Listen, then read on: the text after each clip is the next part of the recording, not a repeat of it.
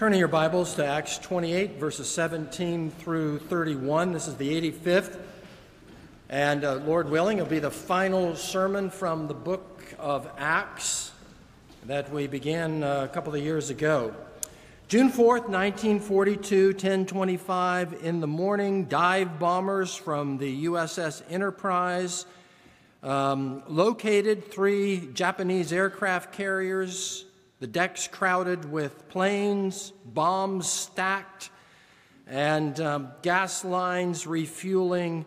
And in five minutes, all three, the pride of the Japanese Navy, uh, were, were destroyed and sunk to the bottom of the ocean. A few minutes later, the fourth was located and it was sunk. And the whole course of the Second World War in the Pacific was reversed. Victory would come, but it would, and it would be at, at, at great cost, but nevertheless, victory was ensured by the outcome of the Battle of Midway. Uh, there would be a, a long fight, but uh, the determination and productive capacity of, uh, of the United States all but ensured that victory would come. There's a parallel with uh, that battle of Midway and the Apostle Paul's arrival in Rome. If you look at verse 31, it says that uh, Paul, imprisoned, was proclaiming the kingdom of God and teaching about the Lord Jesus Christ with all boldness and without hindrance. That is the point. The point here is the victory has been won. He's arrived in Rome, uh, the capital of the known world for the apostles. There are battles that will remain. There, there will be government persecution. There will be mob violence. There will be forces of nature to overcome, as the Apostle Paul did in his journey to Rome. But the point here is that there, there isn't anything in all the world that is going to stop uh, the progress of and victory of the gospel. You could liken it to the, uh, the Allied landings in France in 1944, the Battle of Gettysburg, turning, these are turning points. Years of fighting remain. Centuries of, of spiritual battle are ahead for the church, but uh, the results are guaranteed. That's the message of the book of Acts.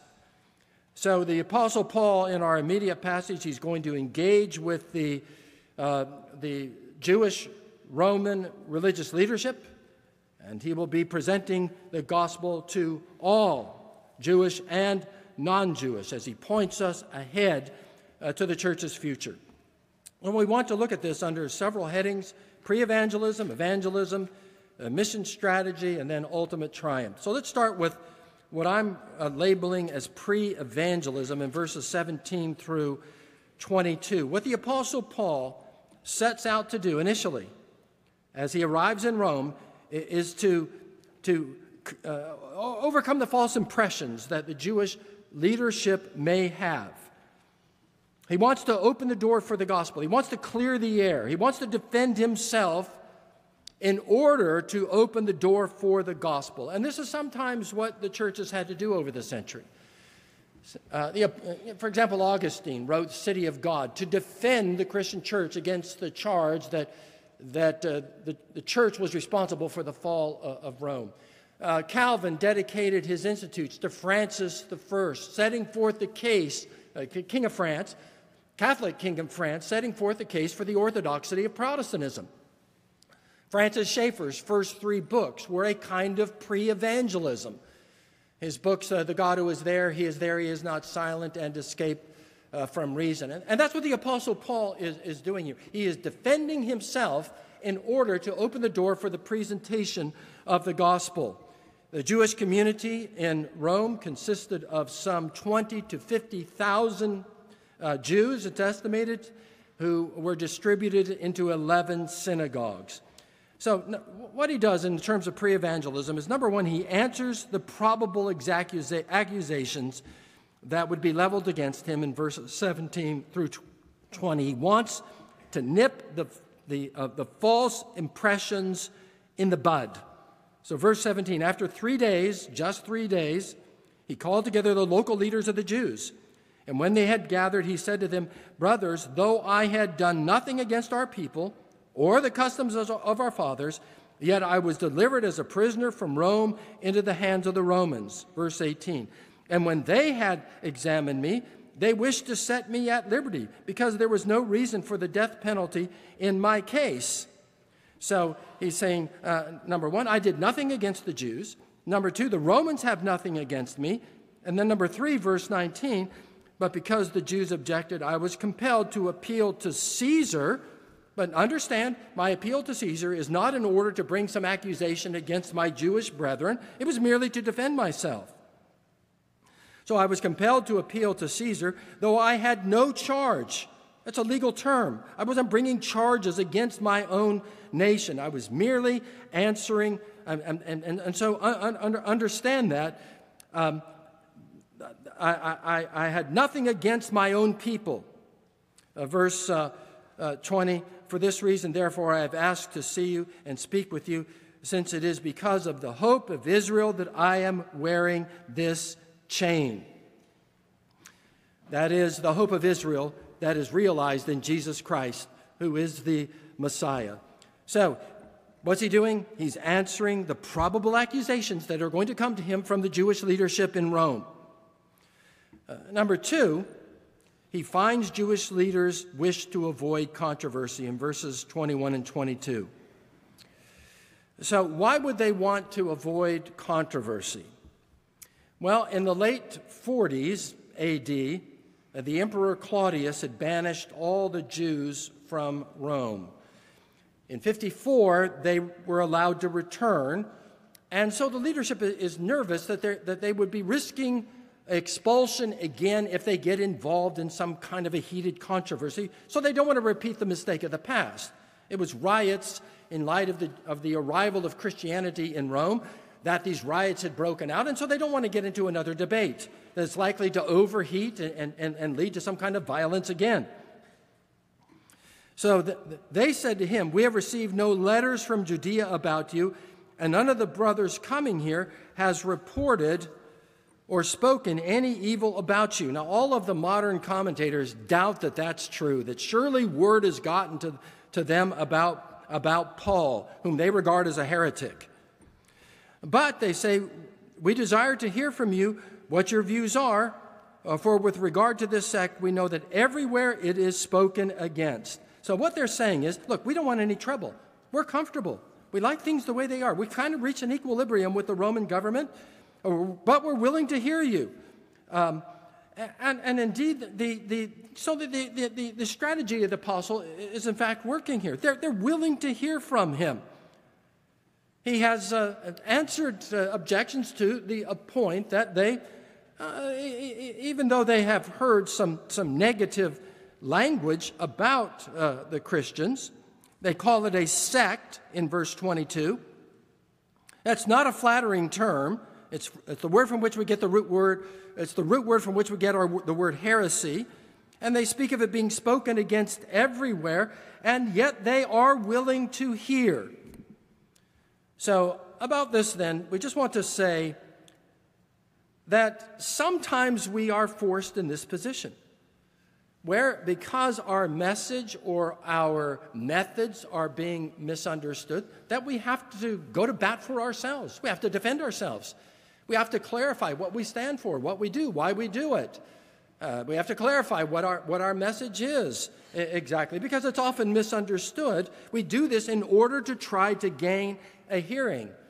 Years ago, we, we uh, started a downtown uh, Bible study for the business community, and we did it because there was so much in the way of misperceptions about us that had been circulating around in the community. So we started this Bible study in order to clarify. It went on for 20 years. It was uh, both pre evangelism, this is, this is uh, who we really are and what we really believe, and it was evangelism as well, presenting the gospel week in and week out, and uh, was fairly successful in, in removing uh, some of the misconceptions under which others were laboring about ourselves and about our ministry. Now, often that kind of thing can be futile. And yet, it's, it's worthwhile to go to the trouble uh, to ensure that it is the gospel that is offensive and not our ineptitude uh, or our insensitivity. So, so number one, pre evangelism. Having cleared the air, the Apostle Paul then goes on to what we might call evangelism proper. So, verse 23 when they had appointed a day for him, they came to him at his lodging. Uh, seems to have been a kind of a private apartment, though he is chained to um, a guard. Uh, is lodging in greater numbers. So, again, this, the, the strategy was successful. They are coming and they are coming. Uh, there's a crowd of them coming to hear what the Apostle Paul has to say. He's gained the hearing that he sought. From morning till evening, all day long, he expounded to them, testifying to the kingdom of God and trying to convince them about Jesus, both from the law of Moses and from the prophets. Verse 23. So let's, let's, uh, let's look at this evangelism first in terms of his method. It says he expounded. That's the main verb. And then there are two participles testifying and seeking to convince, seeking to persuade. This, are, this is strong language. This is not the Apostle Paul just telling stories. I might point out as well, it's not the Apostle Paul performing miracles. He's just got through healing people on the island of Malta. He is capable of working miracles, but, uh, but the Apostle Paul understands the limitations of miracles. Uh, they, they, they can cause some temporary and superficial excitement. That's not the way he's going to go about presenting the gospel to these religious uh, leaders. What's he doing? He's like a lawyer arguing a case. He is setting forth the facts.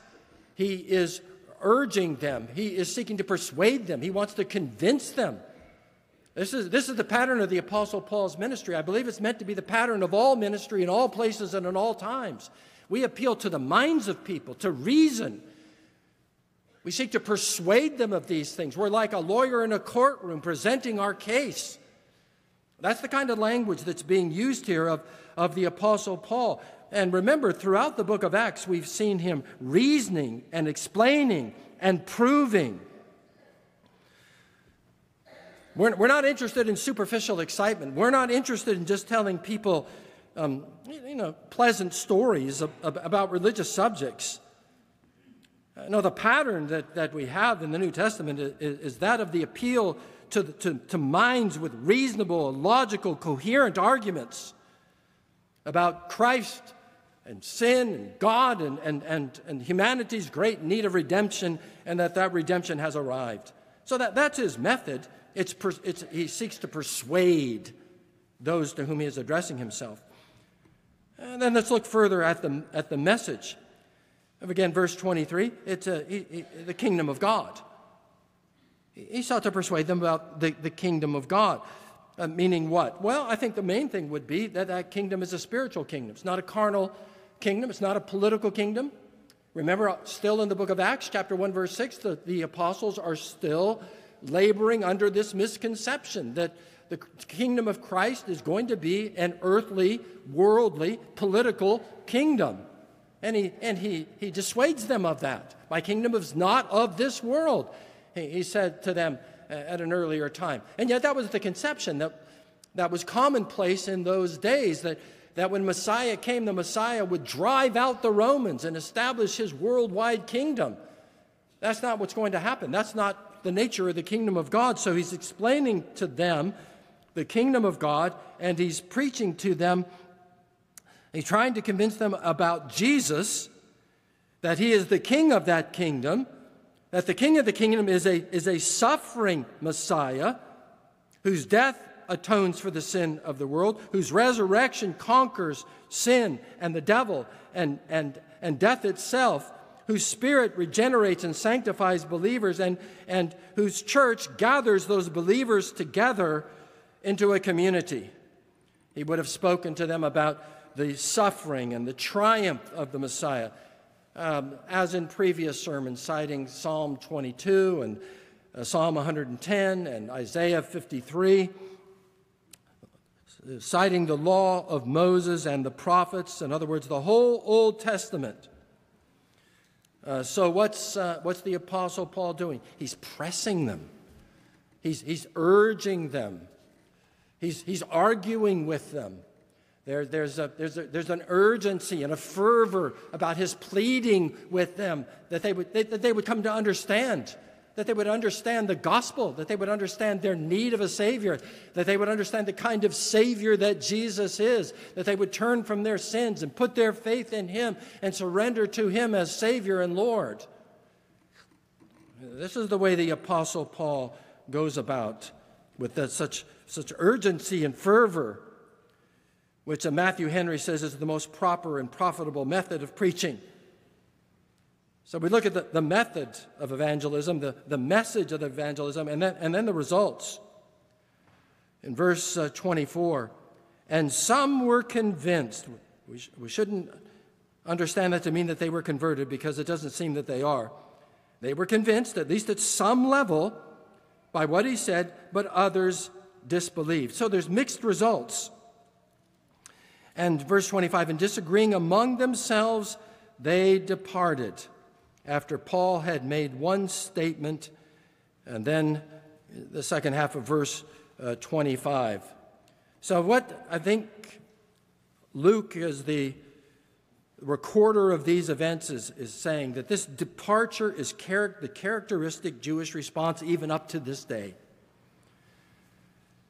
Some of them found his arguments compelling, but, it, but, it, but in the end, they walk away. They departed. They walk away from the gospel as Christians have understood it. And so the title of this sermon is The Gospel Unhindered, but that doesn't mean it's unopposed. And so it has been all through the centuries that, that the vast majority of the physical descendants of Abraham have not believed that Jesus is the Messiah.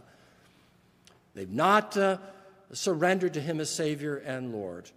They have rejected the claims of Christ and the claims as proclaimed by the Christian church. That brings us to number three. Then we have a glimpse of the Apostle Paul's mission strategy. So, this disappointing result leads to a, a, a strategic decision, one which initially was made back in chapter uh, 13 at uh, Pisidian Antioch. So, continuing in verse 20, 25, the Apostle Paul says, The Holy Spirit was right in saying to your fathers through Isaiah the prophet, now he's quoting Isaiah chapter 6 Go to this people and say, You will indeed hear, but never understand. Uh, the Apostle Paul has tweaked the language, tweaked the language of Isaiah chapter 6. He has turned the imperatives into indicatives. He has shifted the emphasis on the sovereignty of God. In, in, other words, Isaiah was told, Go so that, go and preach so that they will not perceive or, or, or understand or see. He's, he's turning that from the responsibility for the unbelief from sovereign purposes of God, which are still present even in, as he cites it, to the human responsibility for not believing. Go to this people and say, You will indeed hear, but never understand, and you will indeed see, but never perceive, for this people's heart has grown dull, and with their ears they can barely hear, and, and, and here's the key, and their eyes they have closed. Who has closed? They have closed. They're responsible for their unbelief. They're responsible for having ears that barely hear and eyes that are closed, and for their hearts having grown dull and, and incapable of perceiving, for having hard hearts, in other words. So they, uh, they, they, they have closed their eyes, lest, continuing in verse 27, they should see with their eyes and hear with their ears and understand with their heart and turn, and I would heal them. Who's responsible for this? Well, the Apostle Paul saying they are responsible. There would be no blame shifting here. You won't be able to say, "Oh, it's because of it's because of, of uh, the sovereignty of God." Or, or, because of the inadequacy of the gospel, or because God didn't present me with convincing arguments, or because He didn't send the right people in, into our lives. Uh, no, the responsibility for unbelief in the case of these religious leaders and, and in the case for every one of us. If we are unbelieving, we're responsible for our unbelief. There will be no other plea on the day of judgment. We will have heard but refused to hear. We would have seen but refused to see. We will have perceived but refused to allow that perception to alter anything. We've been too comfortable. We don't want the disruption. Uh, we, we, we, we don't want the dislocation that will take place. We won't, we're not interested in the cost that will be involved in, in, in, in, in following Jesus in repentance and faith. You see, they, they, they have their heritage, they have their family, they, uh, they have their outlook, they have the lives that they're living and, and they see what will take place if they were to believe this gospel, and so they refuse it. They harden their hearts against it. They close their eyes, they shut their ears.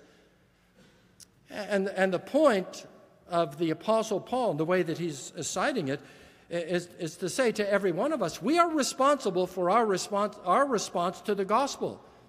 We are responsible for our response. The way that we respond, the buck stops for that with us with our individual choices, with our decisions.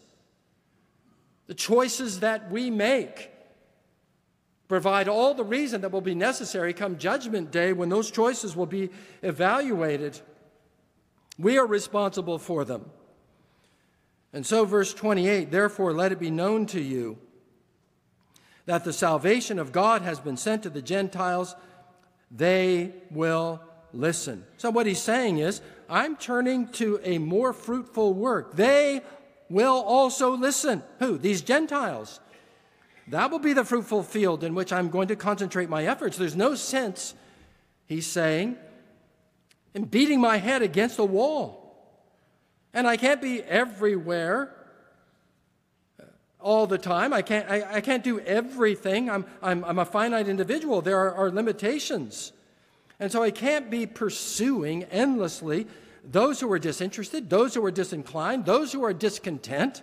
I, I can't do it. A church could spend all of its time going after uh, unhappy, hard hearted people. Well, you, can't, you can't do that. Or going after those who absolutely refuse to believe. There comes a point at which you cut your losses and say, all right, we're not, we're not going to make any progress there. And so so we say no to yet an, another, you know, an, another, yet another meeting to discuss. It reminds me of Nehemiah chapter 6 and Nehemiah de- dealing with the Sanballat. Sanballat, the enemies of the rebuilding of the wall of Jerusalem, when the exiles had returned from captivity, says, Come and let us meet together in the plain of Ono uh, but as uh, the narrator says, they were intending to do, uh, Nehemiah says, they are intended to do me harm. So I sent messengers to they, them saying, I am doing a great work. I cannot come down. Why should I? Why, should the work stop while I leave and come down to you? So again, what's Nehemiah doing? He's cutting his losses. We've had enough, enough discussion about these things. Uh, you have no intention of listening. You have no intention of hearing. You have no intention of responding. All right, there are fruitful fields to which we can go and concentrate our efforts and focus our, our resources. And so we are going to go to them. It's, it's interesting around the world right now, you know, the, the, there's fruitful fields in Korea, fruitful fields in Indonesia, fruitful fields in mainland China and in Taiwan, great harvests taking place in Africa. Uh, and uh, in Latin America, about uh, Western Europe, uh, the Northeast and the Northwest, not so much. So it does raise the issue. Uh, what are we as a, you know, a, a, church, as a community of faith, what are we to do? Well, I think the Apostle Paul's strategy here is that, well, you go where you're bearing fruit. You don't give up on the others. They'll never give up on Jewish evangelism. Uh, the church hasn't given up on that to this day, and you don't, you don't abandon these other fields. You maintain the witness, you continue to work there. But there is some wisdom, obviously, at work here where you, you go to where you're going to bear fruit. And, and, and you don't keep banging your head against the wall. You don't keep uh, trying to persuade the unpersuadable. You don't, you don't try to gain a hearing with those who will not listen. And so that's the apostle's message here. He's going to go uh, where he will be heard. So he says uh, again, that uh, let it be known to you that this salvation of God has been sent to the Gentiles, they will listen. And it's a, it's a, it's a, it's a warning to us as well. Uh, you, can, you can refer to this as a kind of judicial hardness, a decision led by God to just abandon people to their unbelief.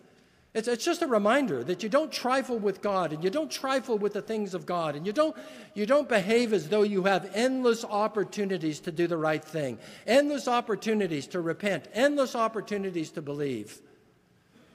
You know, I, I'm sure that every cohort in college has encountered this, this mentality that says, well, I have, I have time. I want to live it up right now. I'm, I'm in a party school. I'm going to have a good time. And, and uh, when I get older, then I'm going to then I'm going to get serious about the things of God. You've probably heard that. Someone in their late teens talking in that way. Yeah, this is party time. I'm in my teens. I'm in my 20s. And then, then they get married, and, and so that, then it changes somewhat. Then they're saying, well, the, after we get settled as a, as a couple, then they start having children. And, you know, then it's once we get through with the busyness of child rearing and uh, the delays go on and on, and eventually we just harden our own hearts, and God then confirms us judicially in our hardness. Uh, because we're just determined to, to remain autonomous, uh, to remain captaining our own ship and, and ter- determining our own direction and our own lives. And we hear again and again, particularly, uh, this is particularly I think, uh, a warning to those of us brought up in the church and who have the opportunity to hear the gospel read and preached Sunday after Sunday, brought up in the church, hearing it your whole life, and yet failing to respond, failing to listen, failing to respond and, receive, and, and, and believe, and, and presuming the whole time, well, I'll have another opportunity. There will yet be a, a, another chance trifling with the things of God, toying with them as, as it were, and acting as though that we had the capacity even to ensure a, a positive response down the road after years of hardness and rejection and, and, and rebelliousness. Uh, it's just not the case. And so it is here. It's, it's quite startling when you, when you think of it. It's quite startling uh, we don't think of the gospel in these terms. The Apostle Paul is saying, no more. No more. We are turning from this group to that group because this group won't listen. It's not what we'd expect. We, we expect per- perpetual graciousness. And like I say, I think that they continue. We do continue. Even with the groups that are hardened against the gospel, we continue. But nevertheless, it's quite startling that there is this judgment that's made. The Apostle Paul being led by the Holy Spirit. Notice the doctrine of inspiration. The Holy Spirit. Now, that's through the prophet Isaiah, but who is speaking through the prophet Isaiah? The Holy Spirit was right. You see that in verse 25? In saying to your fathers, the Holy Spirit was speaking. In terms of this. Um, judicial hardness. You have your opportunity. Today, you know, that's Bible language. Today is the day of salvation. The day has arrived. Now is the time to respond. Don't presume. Don't think, oh, well, maybe tomorrow, maybe the next week, maybe the next year, maybe the next decade, maybe when I'm old. Uh, today is the day of salvation. And those who continued in unbelief, in rebellion, in, uh, pr- protecting their autonomy, protecting uh, their, their, their, their, uh, their own uh, personal sovereignty, there, there comes a point at which there is no recovery.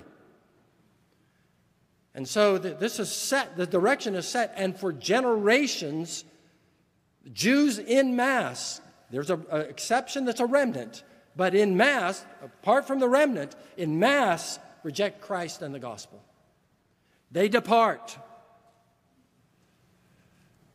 So, so I would say when you leave this building, do not depart. Do not walk away from the offer of the gospel. Don't walk away from uh, the opportunity to bow and to surrender to Jesus Christ as Savior and Lord and receive the forgiveness of sins, a reconciliation with God, and the gift of eternal life, and, and, and all the extras of, of, of contentment and peace with God and joy in the Holy Spirit. Don't depart. And then the last point the hint of ultimate victory. He lived there two whole years at his own expense and welcomed all who came to him. The Apostle Paul is under house arrest. This is now four to five years that he has been detained. And just think of it. Think, think of the frustration for somebody who's, a, who's an active personality, personality like the Apostle Paul. He wanted to go to Spain to present, uh, to, to plant churches in Spain. He never got there. Think of all that he could have been doing during those four years, establishing more churches all around the rim of the Mediterranean. All that he could have done, he could not do because he was imprisoned. Why was he imprisoned? Doesn't God know any better? Doesn't he know that this is the most effective evangelist the church has ever seen? Why would he allow him to be trapped and imprisoned by the, the Roman government for such an extended period of time? What was the divine purpose? Well, finally, the Apostle Paul does understand the divine purpose. Let's just finish off verse 31. In prison, he's proclaiming the kingdom of God and teaching about our Lord Jesus Christ without boldness and without with all boldness and without hindrance. So here's the kinds of things that he will later say. Philippians 1. I want you to know, verse 12, brothers, what has happened to me has really served to advance the gospel. He's talking about his imprisonment. My imprisonment has done what? He has served to advance the gospel so that it has become known throughout the whole imperial guard. Those who were guarding the Apostle Paul had all heard the gospel, and to all the rest, that my imprisonment is for Christ. Then he talks about other Christian brethren who had been emboldened by his imprisonment. And most of the brothers, having become confident in the Lord by my imprisonment, are much more bold to speak the word without fear. In fact, he says at the end of the same epistle, Philippians 4:22, all the saints greet you, especially those of Caesar's household. What's the result of the apostle Paul being in Rome? There are converts in the palace as well as in the army. Because of the apostle Paul. Meanwhile, while he's in prison, he writes Ephesians, Philippians, Colossians, Philemon. More good has been done by those epistles than, than were ever done in all of the Apostle Paul's public ministry. That's not where it stops. He's released from prison for a short period of time. Uh, during that time, he then writes uh, 1st and 2nd Timothy and Titus. And as he's writing 2nd Timothy, he's rearrested, and, but he writes this about his rearrest. He says, I am suffering bound with chains as a criminal, but the word of God is not bound. No, and as he writes his letters, under arrest, eventually the Emperor Nero has the Apostle Paul beheaded, we believe, 64 AD. Why does Luke not have an account of the martyrdom of the Apostle Paul? Because he wanted to end on a positive note. Of what? Uh, these, these words at the end. He's preaching with all boldness and without hindrance. And the point is that this gospel is unstoppable. Nothing could keep Paul out of Rome and from Rome to the ends of the earth. The great Augustine rebuked the pessimists, and naysayers of his day, saying this The clouds roll with thunder that the house of the Lord shall be built throughout the earth. And these frogs, talking about the pessimists, sit in their marsh and croak, We are the only Christians. Well, we're not the only Christians. Uh, what were there? A dozen at the foot of the cross? And then the gospel spread throughout the Middle East, and then it spread around the rim of the Mediterranean. And Thomas went to India, others went up into Britain, and then up into Western Europe, and then into Central Europe, and then uh, to Eastern Europe, and into Russia. In more modern times, it spread into Africa, and then in Asia, as we uh, mentioned earlier. They speak of Africa becoming a Christian continent. Massive numbers of conversions taking place in Latin America and in Asia. No, the gospel is spreading. Over a billion people name the name of Christ. What Luke is saying at the end of his gospel is the gospel is unhindered and unbound, cannot be stopped. And we are but a part of this movement.